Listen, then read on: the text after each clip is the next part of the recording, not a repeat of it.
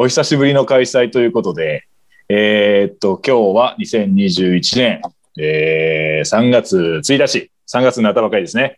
えー、明けましておめでとうございます。え ー今年も 楽しく収録していきましょう。南吹田琥珀街ポッドキャスト琥珀色第5回遠隔での収録ということでやっていきましょう。よろしくお願いします。えーっと、第5回のはい。おしゃべりストは、えー、回り手めくるの柴田夫妻でございます。よろしくお願いしおます。願いしお願いします。暮らしの選択や回り手めくるを営んでおります。柴田と申します。ああ、よろしくお願いします。どういう感じそれでいいんですか今までのがあったやろ？ね、暮らしの選択屋ということで、お選択をされてるということですね。字がね。ね字がめっちゃなんか拾いやすい。字がこうウォッシュじゃなくてチョイスそうなんですよ。チョイスなるほ。ど。なるほど、なるほど。その話。そういう意味で、はい。話その、洗濯屋ってなかなかこうキャッチーなネーミングやと思うんですけど、なんかセレクトショップって言葉あるじゃないですか。ああ、ありますね。はい。あるなんかちょっと違和感ないですか？もあるう今世の中のセレクトショップ。ああ、なるほどね。うん。ただそういう意味では、まあ、あの、選択しているっていうのは、あの、はい言ったら、その人たちなんで、んそういう目線と僕らの選択をちょっとこうね、合わした感じで、うん。わかりやすいようにしたかったんで、なるほど。選択屋にした感じ？うん合ってる？めっちゃみんなに聞かれるとなんかあれですね。もう一個あるやん、もう一個。何が？もう一個行こう。もう一個行こう。あの、人生は、ああの、選択の連続で出あたなるほど。積み上がっておりますので。出たそうですね。正しいこと言うな。なので、はい。一週なので、間に大そう、私たちが選択したものを、あの、皆さんに届けるっていうわけじゃなくて、私たちが選択しはしているけれども、うんお客さんとか、周りの人も一緒に選択しして、えっと、なんて、人生とか、世の中にあるものを一緒に選択していけたらいいなと思って、そう素晴らしい。いう名前にしました。上手やな。上手やな。上手やな。うまありがとうございます。そうです全ね。部いけるから。はい。おかみさんって、おかみさんって、なんかアイドルの CM ぐらいにしか聞かないです。ね、つこの間1周年っていうことで、ね、おめでとうございました。ありがとうございました。ありがとうございました。ね、今やいろんな人から選択される選択になったわけですけども。うまいこと言うないやいやいや。まあいやそんなうまないけどな。そんなそそもそものやつやし。そうですね。はい。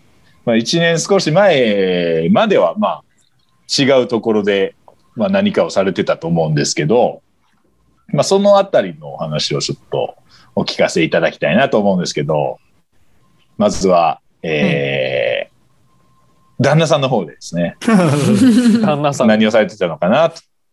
えっと、なんかまあ、うちの、その前にうちの店で、こう、服と、言うたら、食事が一緒にうん。交わってるっていうのが、ちょっと印象的だとは思うんですけど、うん。うん。あの、その中で僕が、えっ、と、昔に、昔って言ってもそんな昔じゃないんですけど、うん。あの、服屋さんっていうか、なんか、まあ、5、6年ですね、服、販売だけで言うと8年ぐらいずっと、そういう服関係に携わる仕事をしていて、えーえかな。まあ、うんずっと服のもうバイイングだったりとか、仕入れをしたりとかして、いわゆるセレクトショップの販売員をやってました。ーなるほど。はい。はい。で、そして、おかみさんの方。おかみの方は、ええと、あの、カフェの方で5年ほど働いてまして、えはい。なんか、メニューを考える仕事やったり、まあーメニューを考え接客やったりる仕事。えーカフェのメニューを考えたり、接客やったり、まあ、調理もしたり、なんで経営、カフェの経営に携わる運営全般な。運営全般の仕事をしてえー。いて、で、まあ、その後に、まあ、大阪にああ、そこあのも行く？引っ越してきて、それで、まあ、そ、そこでも、新しく働いたカフェでも、まあ、メニューとか考えたりする、したりとかして、あとはまあ、ちょっとまあ、仕事一旦辞めて、まあ、八百屋さんで働いてたりとか、八百屋さんで。ホームセンターで働いたりとか、なんか。仕事をあんまり選ばずにいろんなことを なるほどやってま。した。はい。そう選択してきたわけですね、いろいろ。ですね。主に、まあ、カフェ運営の仕事ですかね。えーはいそういうことをして、まあ、はい。じゃあまあその二人でじゃあお店を始めようっていうきっかけというか、なんかそういう何があったのかなっていうの。うんでもまあちょ、っと、やりはい。はい、どうぞ。あの、そもそもその時から、いずれ自分たちでやろうと思ってたかどうかを知りたいね。ああ、なるほど。僕はは二十歳の時にはい。店をやるって決めてました。その時は、ええあの、おかみさんはいないよね。いないです。全く出会ってないですけど、30歳までに店をやるっていずれいうのを自分でやろうと思ったよね。決めてました。はい。おかみは。ええおかみは小学校の時の夢が負けた。お店を することをやってそう負けた負けじゃないよそういうのはずるいやん。もうちょっと、こう、あれついてからやん、それはで。それで、小学校の頃に思ったけど、で、お見せするにはどうしたらいいかっていう最短コースをこう選んだ結果、まあ、近所の高校に行って、で、高校の、あとは、聖火のパティシエの学校に行って、うん。で、お店とか、あの、なんていう、まあ、お店を運営するために何が必要かって考えたときに、ケーキ屋さんだけやったら、えお店ができないっていうのが分かったんで、カフェ、えカフェのそのメニューを考えたりとか運営ができるような場所に就職しようと思って、それでも一応私の考える最短 で一応頑張って、それでもう、えーで、タイミング、えっと物件とかが見つかったりとかしたらもうやろうかなって思ってそのました。時にはもう結婚してたよね。あ、そうですね。それがやっぱりこの、き来たみたいになったの？来たみたいな。結婚がってこと？二人とも、うん二人ともお店したいと思ってたんで、もしかしたら、片方がお店したくないっていうか、まあサラリーマンの人生がいいって思ってたら、うんもしかしたらしてなかったか、うん止められてたか。あと、周りの。親戚とか家族の人も全然、なんていうの、そうまあうちの実家が自自営業っていうのもありますけど、全然止められなくて、うんやりたいことやってみーや、みたいな感じやって、全然誰からも止められることなく。でどっか店探そうよってなってたこと？そう、店、物件見つかったらやろっかっていうのでやってたけど、あんまり見つからへん、うん。え半年ぐらい見つからへんかったかな。場所があったらやろうねっていう話はしてて、うざーっとこう物件探しをしてたみたいな感じですね。うんなるほど。で、ほん、うんとそのホームセンター、最後に働いたのがそのホームセンターやったんですけど、めっちゃ死ぬほど忙しいホームセンターやって、ええちょっともうほんまに死ぬかなって思ったんで、死ぬんやったら、好きなことやろう好きなことをやって死のう。それは素晴らしいな。店やってから出ないとね。それは素晴らしいな。それは素晴らしい。どうせ、もう一回死んだもんやと思って、うん一回やってみようと思って。ほんで、あの、ほんまにたまたま、なんていうの、ここの物件を見つけて、で、その時3件ぐらい空いてたんかな、空いてた、3件。空うん、空いてて、で、それで、まあ、ちょっと目につきやすかったのもあったんで、選べるっていうのもあったんで、でそれで、あの、あの、川場ちゃんの、あの、顔よ。顔よ。顔よ。そうです。悪い顔してる。川場ちゃんの、その、なんていうの、まあ、物件の、なんか、あの、あでも出会った時の印象とかもすごい良かった。多分川場さんじゃなかったら契約してなかったなっていうのは多分。普通の人やったら、多え、分そういうこと言える？ソーセージ10本ください。くださ毎度あり、あれ。くう。ありださい。くださいって言われてる。注文、ください注文します。注文します。がとうございます。それでもなんか、その熱量に惹かれてっうん。ていうところはありましたね。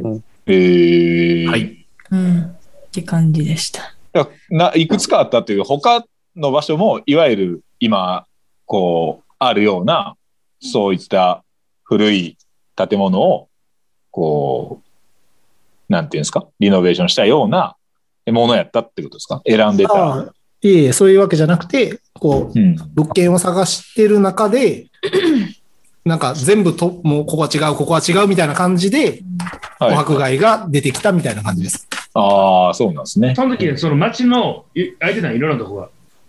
そうそうですね。そういう意味で、そう他の物件がテナントが、滝ちゃんとことウルスさんのところが空いてたそうそうそうそう。うん。うんで、3つ選べるような状況やったんで、っていうのはありますね。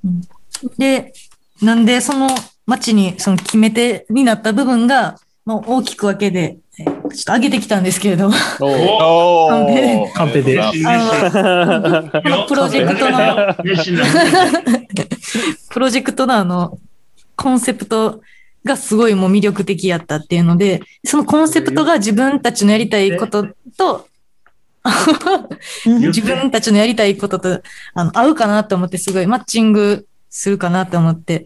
で場所もやっぱりわざわざこう出向く場所にあるっていうので、通りすがりの人が来るっていうよりかは、ちゃんとターゲットとか決めて、で、あの、ほんまにコアな層に来てもらえたらいいなと思って、まあ、人も選べるっていうので、えここにしました。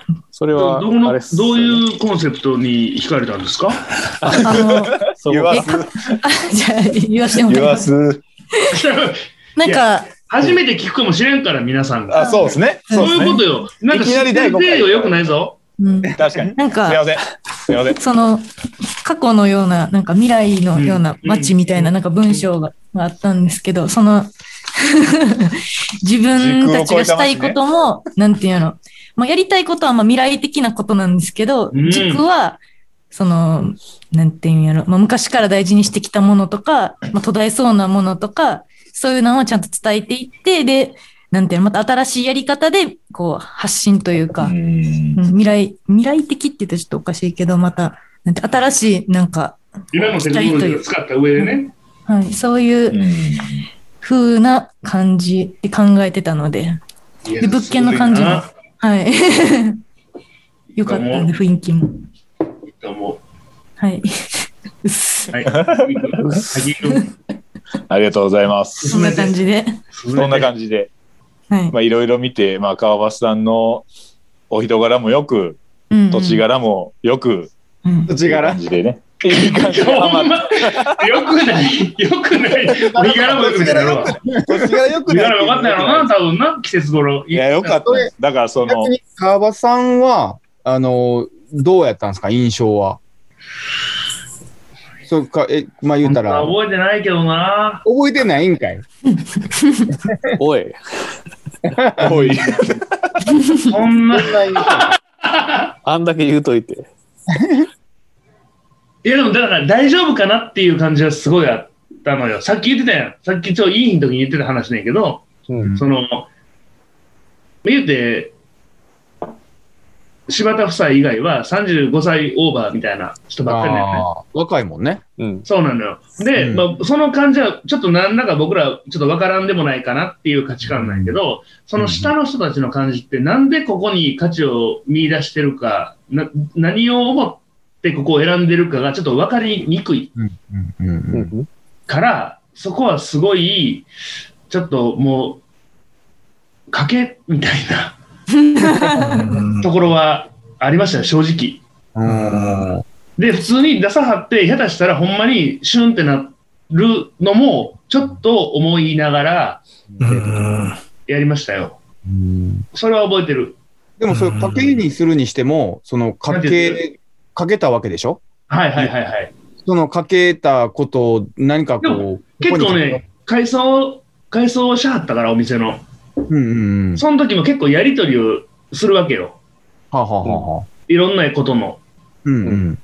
で、なんか、おかみもだいぶ変わったるし、変わってはるんや。これはちょっとビジネス的にもワンチャンあるんちゃうかなみたいな。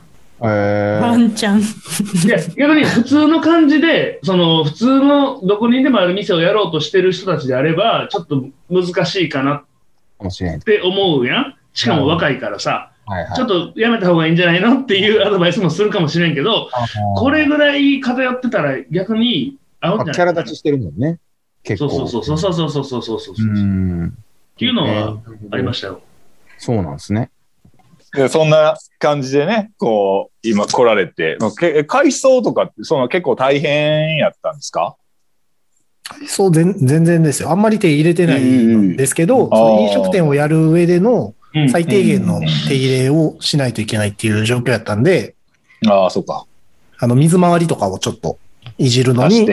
ああ。なんで、契約してから、こう、一週間ぐらいでババーっとやってっていうのが、えー、なんで、それのやりとりがちょっとありましたね、うん。最初は。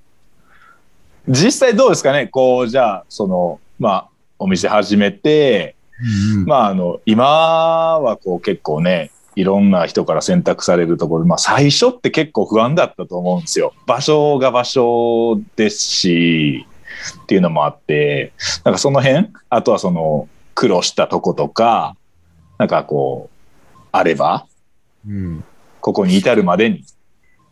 まず、その、なんでここでやったんっていうのをめっちゃ聞かれましたね、最初に。人通りがまず少ないお客さんからね。うんっていうので、まあ、あの、知逆り合いとかも言ってますもんね最初は、ちょっとこう来てくれたりとかっていうので、なんでここみたいなっうん。ていうのは、やっぱり、なんかそういう意味ではそういう人の集客はちょっと最初苦戦したのかな。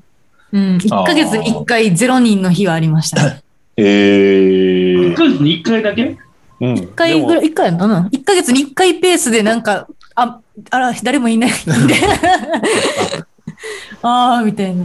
むしろなんか少な、少なく思うですね。なあ !1 ヶ月に1回ぐらいやったらみたいな。すごいなと思ったけど。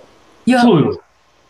でも、そのゼロ人以外の日は、ほんまに数人ですよ。もう、この手の指で足りるぐらいとか。一人来たら、一人来たみたいな、そういうレベルの。結構ご近所さんにも愛されてる感じだったもんね。こうさ最初結構ご近所さんいっぱい来てくれてるうん感じだった。でなんか自分らのやろうってしてることが、そのきご近所さん受けすることではないなっていうのに、ちょっとずつ気づいてきて、どういう人らに、うん やっぱりどういう年齢の人とか、どういう人にっていう、なんて、まあ、マーケティングの部分をすごい、あの、途中からめっちゃ意識して、本当にもうピンポイントでもう、なんていうの、来てほしい人に届けるように、なんていうの、まあメニューとか、まあ、ぜいろんなことを全部、うんちょっとずつ変えていってみたいなええ感じですねいいことを言うな。いいですね。急に言うな、おかみは。それが、そそこに至るまでがほんまに大変やったな。いろいろあったやろうな、でもそういうのな。いろいろ夫婦でこれいろいろいろんなことしたりとか。もっと、もっと安く、安くっていうか、その、安請け合いした方がいいんじゃないかみたいな。うん一般の人向けの方がいいんじゃないかみたいな。うん。だから、やっぱりこういうお店するときに、やっぱり値段を見て決めるお客さんを。入れないっていうふうに、やっぱり、そすの、ごいな。はい、やっぱり、あの、このもの、え、あ、大丈夫？あんまり、そう言わん言わん方がいいよ大丈夫。言えああ、よ。そうか。そういうそこにせん方がいいって2秒開ける、2秒開ける、2いうコンセ秒開ける。プトがあるの。大丈夫、2秒開ける ?2 秒開けとく？切るように。リーダー開けとく。はい、大島、編集一回、大島一回やって。いや、やんの。まあでも全然いいんですけど、なんていうの、いいって言ってるよ。なんか、食べたいものを食べるときに値段見て、えっ、と、食べんとこって決める人いたりするじゃないですか。まあ、服とかも値段見て買わんとことか、いる。いやーそういうはい。価値観で、えー決める人じゃなくて、うん。心の赴くままにこう、あ、もうこれは食べたいとか、これ着てみたいとか、そういうふうにちゃんと感性で生きてる人っていうところに、えーやっぱりお客さんとしてやっぱ取りたいなって思って、そそうやな。洗それ濯屋ですもんね。それが、その、言うたら店の名前だったりとかっていうのに全部つながるような、だから全てはもう店の名前にうん。入っていると。集約されてると。はい。周りでめくるな。そうですね。でも、その話しなくていいの？周りでめくるの話？周りでめくる話しし巻いてめくる話は、まあ、まあ、ググってもらって。まあ、俺は知ってる俺は知ってるけど。うん。これ、これ読んでもらったら大丈夫です。これ、あ、まあ、えラジオで。あラジオやあラジオ、ラジオ。これ見たらわかりますね。やかましいわ。アマアマゾン、アマゾンで見れますかね？2秒開ける？うんそういうのは載しとくから、載しとくよ、載しとくよ。言っといてください。いや、まあでもだいぶ手応えあるんじゃないの？なんか、こう、やったみたいな。店のね。うんうん。うん。そうですね。だいぶ常連さんが本当に。かなりね、はい。いや、っぱり新しいメニューと手か。応えとかって難しいよね。手応えは難しいですね。手応えの後に、そのちゃんと喜んでくれてはるかっていう部分が最後なんで、うん。手応えはちょっと難しいですけど、あそうはい。え十分手応え感じていいと思うねんけど。うんあかんのありがとうございます。どういうそれで、気持ちでそ言うとれでいいのかな的なところはある。えそれどういう気持ちで手応えあっていいと思うって言ってんの？逆に、逆に、それは不思議やわ。いや、すごいなと思って。なんかいや、、まあ、すごい、いや、すごいと思う、ほんまに。最初、正直、やっぱりここでやるってなって、うん。で、ね、その、もうほんまに大丈夫？みたいな、うん。うん正直ね、思ってたし、でもそこからもう、こだわりをずっと捨てずにずっとやり続けて、うんで、そ。れを逆に言うと、こう、納得させる方向でやってるわけでしょ？うん。それがすごい浸透していってるのもすごいわかるし、うん。すごいなと思って、こう、パワー変にが。迎合してないもんね。そうそう、本当に。そう。なんか、やすちょっと劣化版みたいなことしてないもん、一切。そう。なんか、落としていくことをせずに、うん。受け入れてもらうことがちゃんとできてるのが、それもう手応え、手応え以外ないでしょ、それは。ありがとうございます。手応え言葉で。ると思うな。だからそこぶれないこと。で。その後なん。か言うん。ちゃうの。何でも言わんまま 横山オンステージで終わって。いや、すごいなと思うっていう。ありがとうございます。うんそうですね。えでもね、あの、僕はあのずっと言ってんだけど、大島さんと渡辺さんが最初の2人やったわけよね。はあはあはもう登場してるもんね。あの、うんあもちろんもこちろん。のトークのやつでは。あの、順番に取ってるんでね大丈夫ですよ。うん。で、そこが多分店やったら、早く死んでたなと思って。あ、早すぎるからってこと？あの、何もなかったから、はあはあ。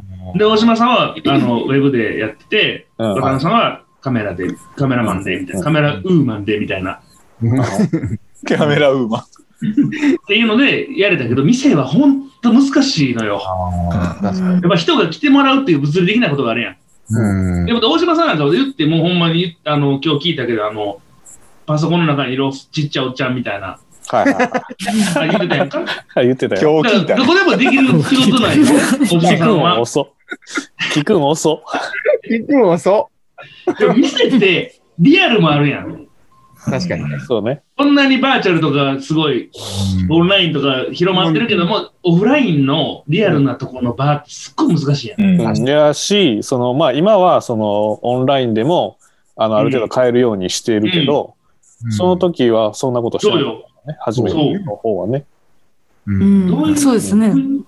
どういう賞賛があったの？逆に。えっとね、その、やっぱりた食べないとわからないとか、着ないとわからないっていう部分が、うんそのお店の逆に強みなんで、うん。えーわざわざその足を運んでうん。も食べたいとか、着てみたい、見てみたいっていう風に、うん逆にここやから思ってもらえるんじゃないかなって思ったので、なんか、でも、それをね、実らせるまでは大変やけど、でも、うん。うん、そうやる価値がある。そのなんか、ブランディングとかを結構逆に意識したってこと？ブランディング、なんていうの、まあ、なんていうのだって、だって、大体そうやん。全部そうやん。食べんと分からへんやん。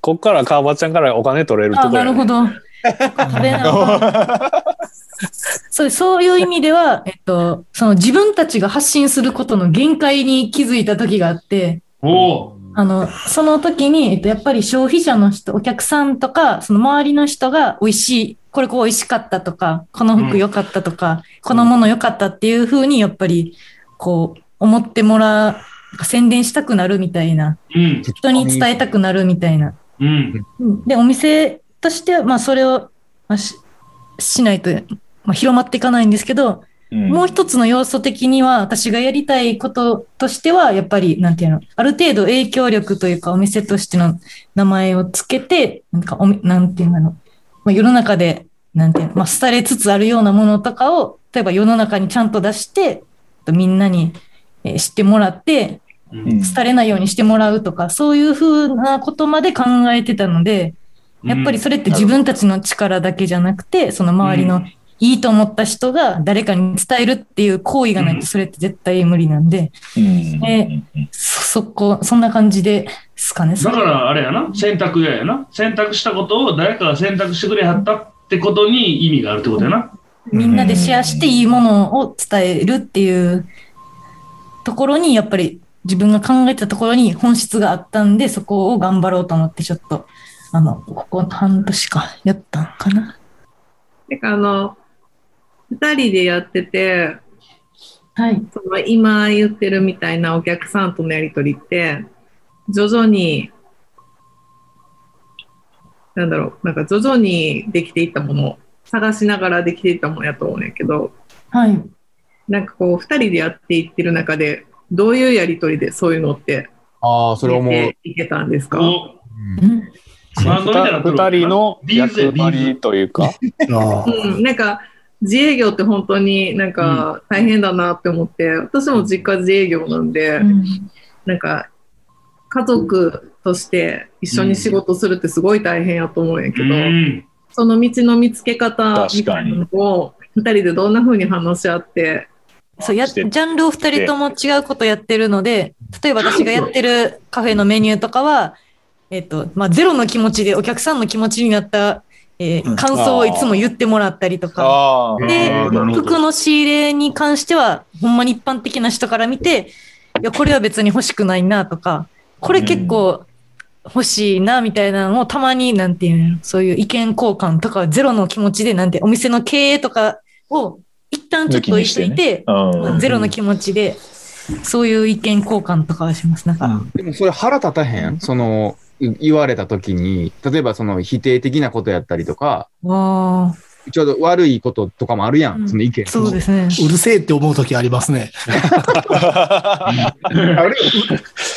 うるせえって思う時はあるんですけど、まあ二人でやってるんで、うん。ね、それをでも、無視するわけには。一線言ってるやろ。一線言ってるやろ。まあまあ、それはな、置いといて。一線言ってるやろ。まあまあでもそれはちゃんと受け入れようという気持ちで。やっぱりね、僕だけでやってるわけではないので、なんかそういうものを伝えるって、どっちかがちょっと嫌な顔してたら、なんか伝わらないんですよね。確かにねなんか。うんその空気ってあるんでう、んそれが店の空気になっちゃうんで、なるほど。それをしたくあの、めちゃめちゃお互いが、その、ジャンルは違うけど、こういうこと言ってくれてすごい良かったな、みたいなとこってありますか？うん。そうやな。なんかあの、ジャンルが違うからこそ、まあそういうことを身近で言ってくれることで、なんか気づけたことみたいなことってあったりします、いい質問だな。うん。でも、まあ、カフェのメニューとかに関しては、やっぱり、まあ、味味のこととか、味の感想とか、なんていうの、うんあんまり甘いのが好きじゃないタイプの人なんで、なんていうの。まあそう、いろん、ちゃんと、なんていうのかな。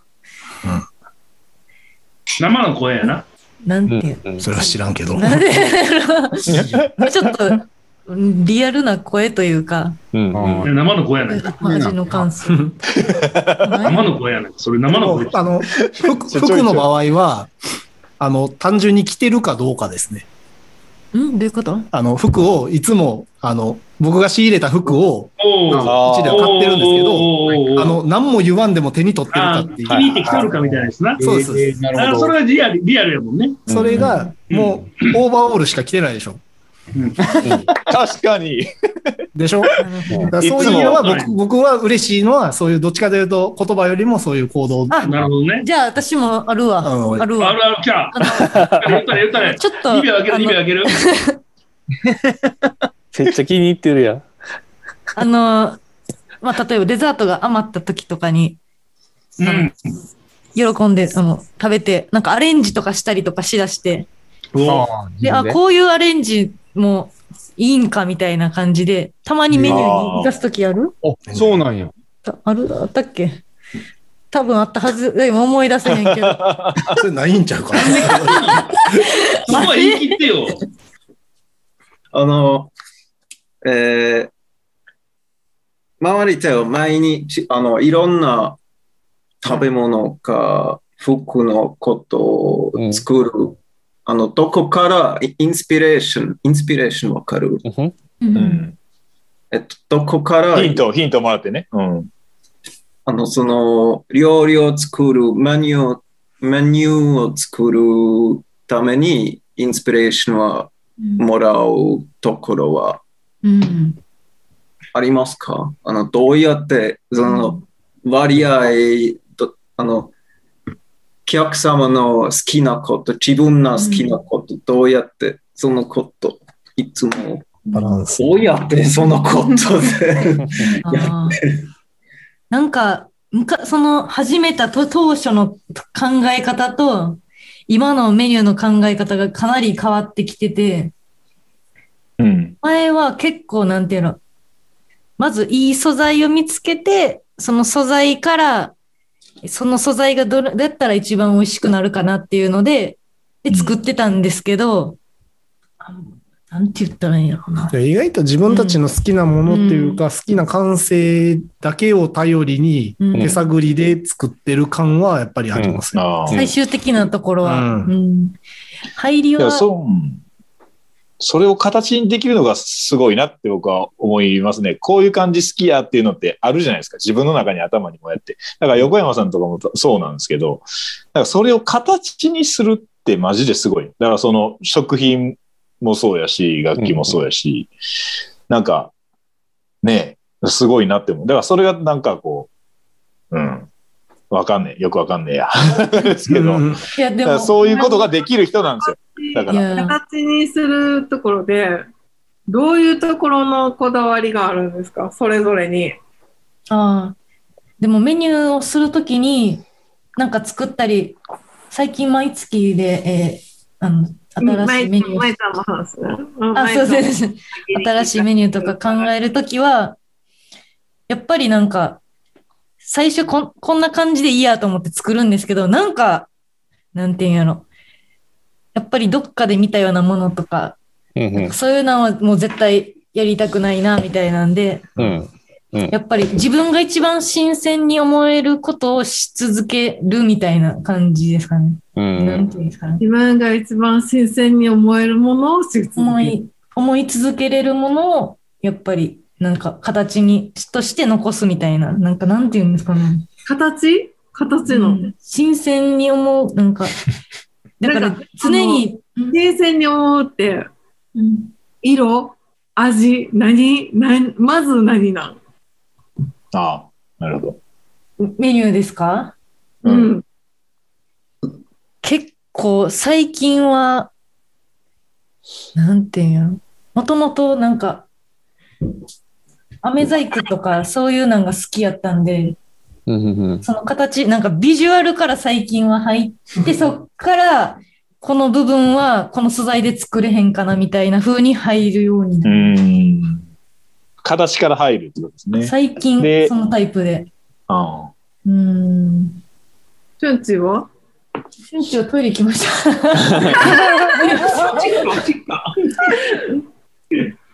しゅんさん、まあ、しゅんさんも、あの、勝手に言ったらあかんけど、あの、やっぱり、いろんなとこで売ってる服とかは、まず仕入れないんで、うんうん。やっぱりなんか、まあ、その服で、なんか、もうほんまに衝撃的に感じたみたいな、そういう瞬間がないと多分取り扱ったりものとかしてはらないんで、なんて言ったらいいんかな。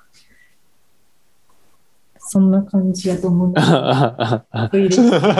多分その二人が普通やと思ってることがそんなに普通じゃないというかうん。なんかその説明があの多分だから普通やと思ってることを説明するのがなんかななんていうかな、ね。わ分かりやすいというか逆に、うん。うん、なんかだいぶ説明が飛んでる気がするけど。ああそのだからそのえっ、とだからダメっていう意味じゃなくてあ、うん。なんかその、あの、当たり前すぎて、多分自分がその、言葉になってないんですよ、普段がね。うん、うん。なるほど。そこが多分、その、例えば、あの、来てくれるお客さんとかに響いてる部分やったりとか、がすいごいあると思うんですよね。うんで、だからその、もう当たり前すぎてインスピレーションそこで取ってる、感じてるとことかが、うん。多分当たり前すぎるんで、多分今の話してくれた内容に入ってないんかもしれないなっていうちょっと答えになってないかな。いや答えになってないんだよじゃなくて、多分うんもう当たり前だから、それは、あのなんかそうそうそう。だから逆無意識の領域よね。うん逆に答えれるんやと思った。うん。私答えられへんもん。うん。まあ、うんうんうんうん。うん。いや、本当に、なんかすごいなと思って。うん。私なんかあの、一切相手のことを説明できへんのが、すごい、なんか、できてるのがすごいなと思って、うんねそうやと思うって言われへんもん、私。全く分からへん。うんなるほどね。だいぶ多分私は感覚的な人なんで、言葉あんまり得意じゃないんで。えー、いや、あんまりもうや、さ、シュンチーがおらんくっても、まえちゃんがシュンチーのことを説明してたことがすごいなと思って、今、すごいて。たえ、それは言われへん。それは秘密やけその服の選び方の話とかを今ああ。してて、そうそうそう。その辺に置いてあるものとかじゃなくて、みたいなね。そうそうそうそう。この選だからび自方。分がこう衝撃を受けたものを扱うっていうか、うんうん。話をしてて、なんか、だからその衝撃を受ける角度って多分人によって様々やけど、うんなんか多分そこが合ってるんやと思うんですよ。その、うんお二人二人がそこに価値を感じる部分がうん多分似てるから、こう、うまくいくというかね。うんでもそういうのってみんながみんな当たり前の感覚、自分個個々人が当たり前やと思ってる感覚、いや、わかるやろ、それわかるやんなっていうのがあるから、その、なんて言うんでしょう。うまいこと言葉にするのって難しいよねっていう話を今してたんです。そうや、あ、そうや、そうや。ど。すごい、すごい。その、そうや、そう言いたかったことありました。はいはいはい。一個は言いたかったこと。残し、大丈夫ですよ。いいんですか今喋って？全然いいですよ。あ、あの、なんか、いいものを、その、扱ってるって、なんか、よく言うじゃないですか。なんか、お店でうんいいものを扱ってるみたいなさ、いいものっていう言葉ってあるんですけど、うんなんか、いいものって人それぞれなんか違うじゃないですか。そうよね。なんか皆さん、いいものってどういうふうに考えてはるんかなと思って、ああ、いいものね。基準？といいものいうか、、その、自分にとってのいいものってことね。いいものってどういうふうに考えてはるんかなと思って。どういうもので私のをいいものって思うか？私の持ってるいいものと、うん皆さんが持ってるいいものって違うじゃないですか、多分。なんか、うんうんうん人それぞれ。うんそれがちょっと気になるなと思って。うんうん。なるほど。質問やんか、それ。うんで、まあ最終的には自分の私がいいものって思ってるいいものっていうのをせ言いたいなと思ってるんですけどう、んうんなるほど。どうですかね。行きましょう。ちょっとぼちぼちにタイムリミットが抜けます。求めてるの。はーい。お疲れ様お疲れ様です。ありがとうございます。今日は自転車？早乙女くん、はい早乙女くん、いいものの基あ準、いいものの基準。えー、楽しいもの？どああ。そう。うん早乙女くんっぽい。うん。さとめくんっぽい。そこれやったらいいね、あの、面白そうやなって思うものを、あそれそれそれ。はい。なんか。思います。さすが。情熱大お疲れ様でした。お疲れ様でした。かわいそうやね。あんまり無茶な、詰め込んだら無。茶ぶり感がすごい。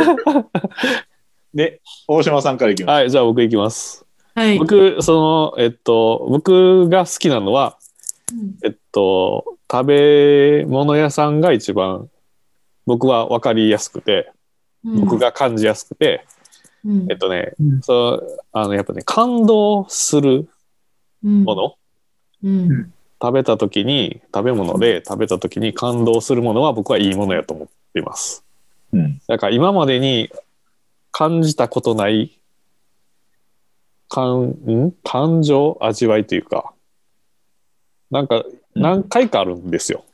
うん多分片手で足りぐ足るぐらいやけど、うん。それが僕はすごいいいものやと思ってる。うん。うん。うん。らそれを、うんと、僕も仕事でそれをしたいと思ってますね。うん。うん。それが僕にとっていいものうん。です。はい。うん。うん。潔くて。ああ、いうんい。気持ちいい。うん。指名してください、どんどん。あ、そうな？じゃあ、ウルスは？いいものウル。スにとっていいものは？どんなもの？と思ってる？青手線黒くて、うんと、あと、ストーリーがあるもの。はい、ストーリーがあるもの。ああ、なんか過去とか。うん。あ、それ今めっちゃ私当たったら言おうと思ってたことです。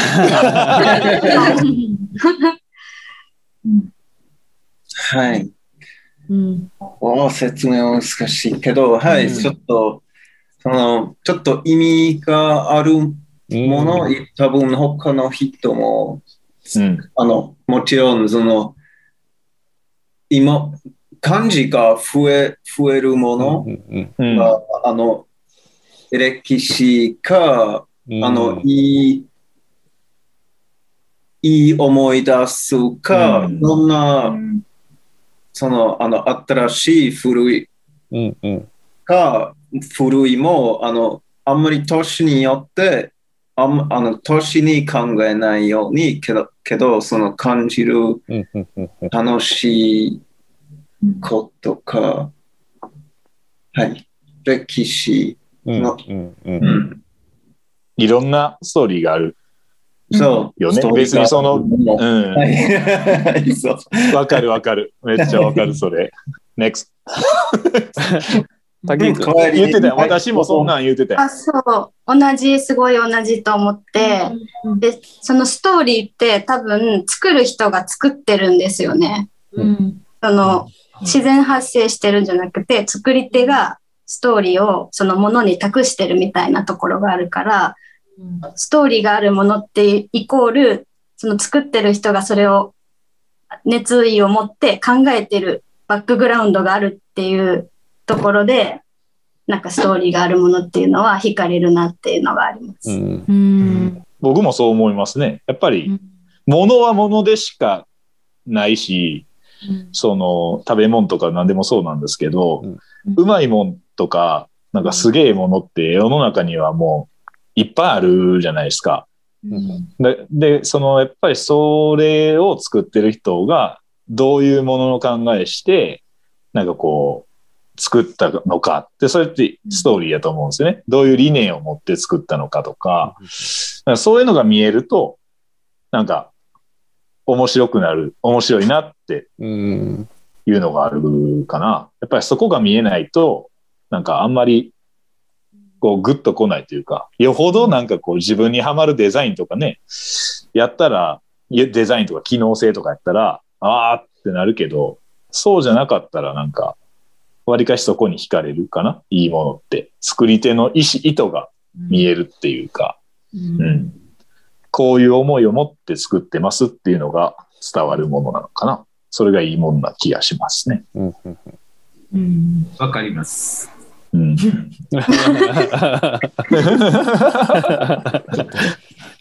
ッドの話も。ゴッドの話もここで。はい神の言葉を聞きます。ゴッドの話ゴッドのいいものちょっと。ゴッドの考えるいいもの。うん。えっとね、最近すごく思うことは、うん。まず、楽しければいけないかなと。ああ。何やるにしても。うん。しんどいだけやったらあかん。うんうん。でもそこに楽しさがあるしんどさやったらいいねんけど、うん。楽しい、笑顔。笑顔がなかったら僕はあかんのちゃうかなと思って、楽しいだけじゃなくて。うんうん。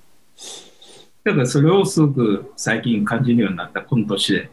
うん。うんうん。すごく単純なこと。うん。笑顔。うんうんうん。うん。笑顔になれるうん。ものというかね。うん。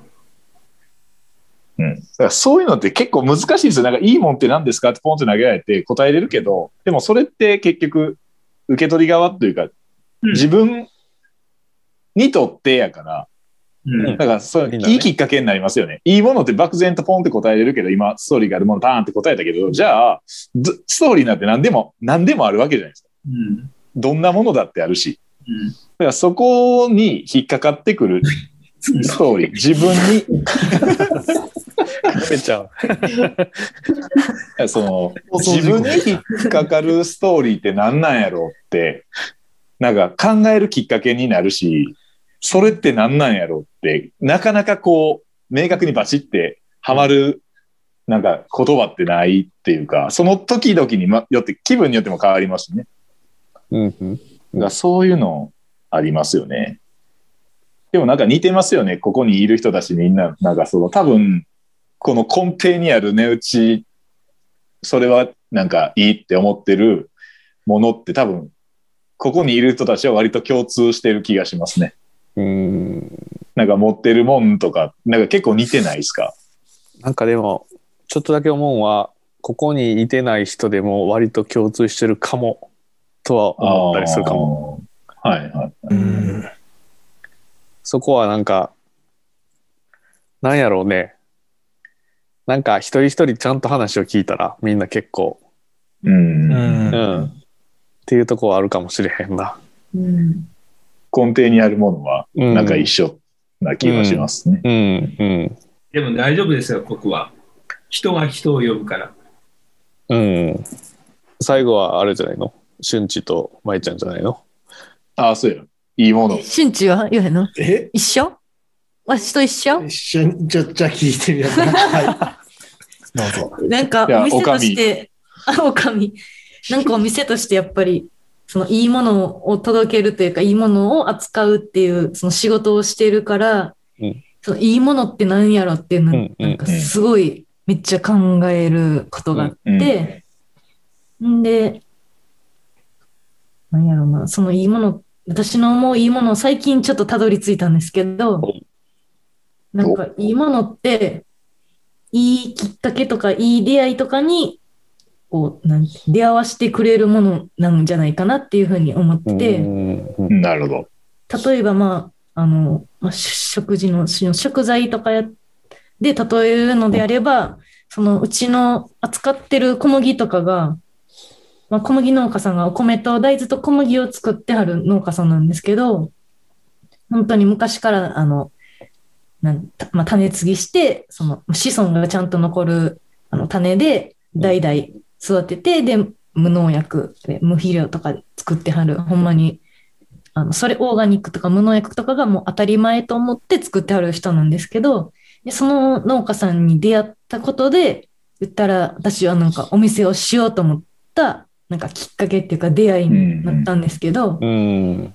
なんかそれって、やっぱり物としてはめっちゃいいいいものなんですけど、うん。うん。その人を変えるきっかけとか、うんなんか、なんていうの、出会い、なんかし、そういう出会いで変えてくれるきっかけのものがいいものなんじゃないかなって私は最近思うようになって。なんで、例えばまあ、まあ、しゅんさんとかがその扱ってる服とかも、その、扱ってはるテフテフっていう服を着てはる人の、うん。なんていうものを大事にする心とか、そういう、なんていうんやろ、あの、気持ちとか、なんていうの、そういう人ってなかなか出会えないんですけど、その服、テフテフっていう服を見つけるために、うちに来て、そういう人と出会える、出会えたとか、うん。それもテフテフの、テフテフはもともといい、本当にいい服なんですけど、その、なんていうんですかね、それを、そんなものがあったことによって出会えたそのお客さん、そのうん。ものを大切にしたいと思う心とか、なんか、こういう服を着たいとか、こういう時にこういう服を着たいっていうような、なんかそういう感性の高い人とかに出会えたりとか、なんかやっぱりいいものってそういう、なんか、なんていうんやろな、目に見える、なんか、出会わせて ファーって広がってきたよ。ファくれるーって。ものなんじゃないかなと思います。なるほど。はい。きっかけね。オポチュニティね。そこが、きっかけ。でも、物は絶対いいものうん。で、からのみたいな感じですかね。はい。そこを経由してってことね。うん。うん。人をでも、だからそれは人を動かす力があるものなんかなって聞いてて思ったけどね。はい。行動、だからさっきも言ってたけど、行動するってすごい重たい。いやうん。うん。俊一がさっき言ってたみたいに、そのなんかやりたいって言ってても、行動できひん人がいるって言ってたけど、でもそれ言う人に行動させる力があるものってことですよね。要はそういうのって。そうですねあだから、それは、あの僕が思ういいものっていうところで言うと、ほう。あの、残す、残ってるものっていいもの多いじゃないですか。洋服とかだったりとか、うん。間音違い楽だ。ったりとか、っうんていうものを残そうと動いた人たちっていうか、そういう心があるものがいいもの。うん。ああ。だから、なんか、うんジーパン一本も残そうとする人がいたから残ってるものじゃないですか。はいはいはい確かっていうものがいいものなんじゃないかなうんっていうような。そうだからその、だから物がいいっていうのはう、ん。なんか、まあ、なんでしょうね。そこの、今、大島さんが言った通りの、うん。そこに対する人を動かした力があるものがいいものっうんに。うん。ていうような。うん。だから最初は残るものがいいものってどっかで思ってたところがあったんですけど、そのために動かせれる力があるものがいいものなのかなっていう解釈に最近は変わってきたなっていう。うん。まあ、そういう意味では。うん。だから回り手めくるのお店はそもそももうそれにチャレンジしてるでしょ？もうここに来ないと食えないからうん。うん。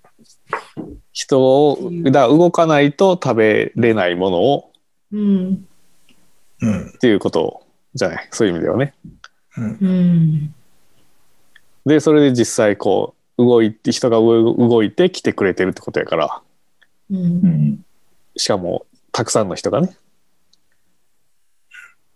そういうなんか自分が変わるきっかけになるようなものがもしかしたら今動いてない人たちはまあ動くことが別にいいことだ全部がいいとは思わないんですけどやっぱり動けてない人はただ動くきっかけになるものに出会えてなかっただけじゃないのかなと思ってもあしかしたらきっかけになるものがきっかけになるものに出会うことで動けてる人というかうなんていうんろそういうのいや、あるね。絶対ある。うんそこの、なんかこう、スイッチみたいなね。うんだからうんそその人にとってのスイッチみたいなのが。うん。だからそれをなんかお店としては、その、そのふ普通に周りに貼った人が気づけへんかった、その出会えなかったものをうちの店を通して出会って何か、うん例えば食生活変えてみようとか、うんうんちっちゃい頃ことからでもいいんですけど、そういうなんで例えば病気があの治って、治って人生が変わったとか、本当にあのちっちゃかったり大きかったりする話なんですけど、そうなったらいいなと思って、いいものをこう、なんていうの、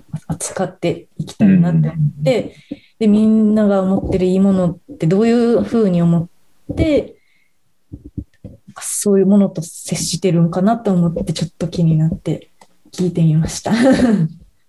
ということで、本日お送りしてまいりました、えー南吹田琥珀街ポッドキャスト、琥珀色第5回でございましたけども、えー本日のおしゃべりリストは、えー今やもう予約の取れないお店。暮らしの選択や、回り手めくるの、えー柴田ご夫妻でした。どうもありがとうございました。ありがとう。ありがとうございます。ありがとうございました。ありがとうございました。まあ予約は取れますけどね。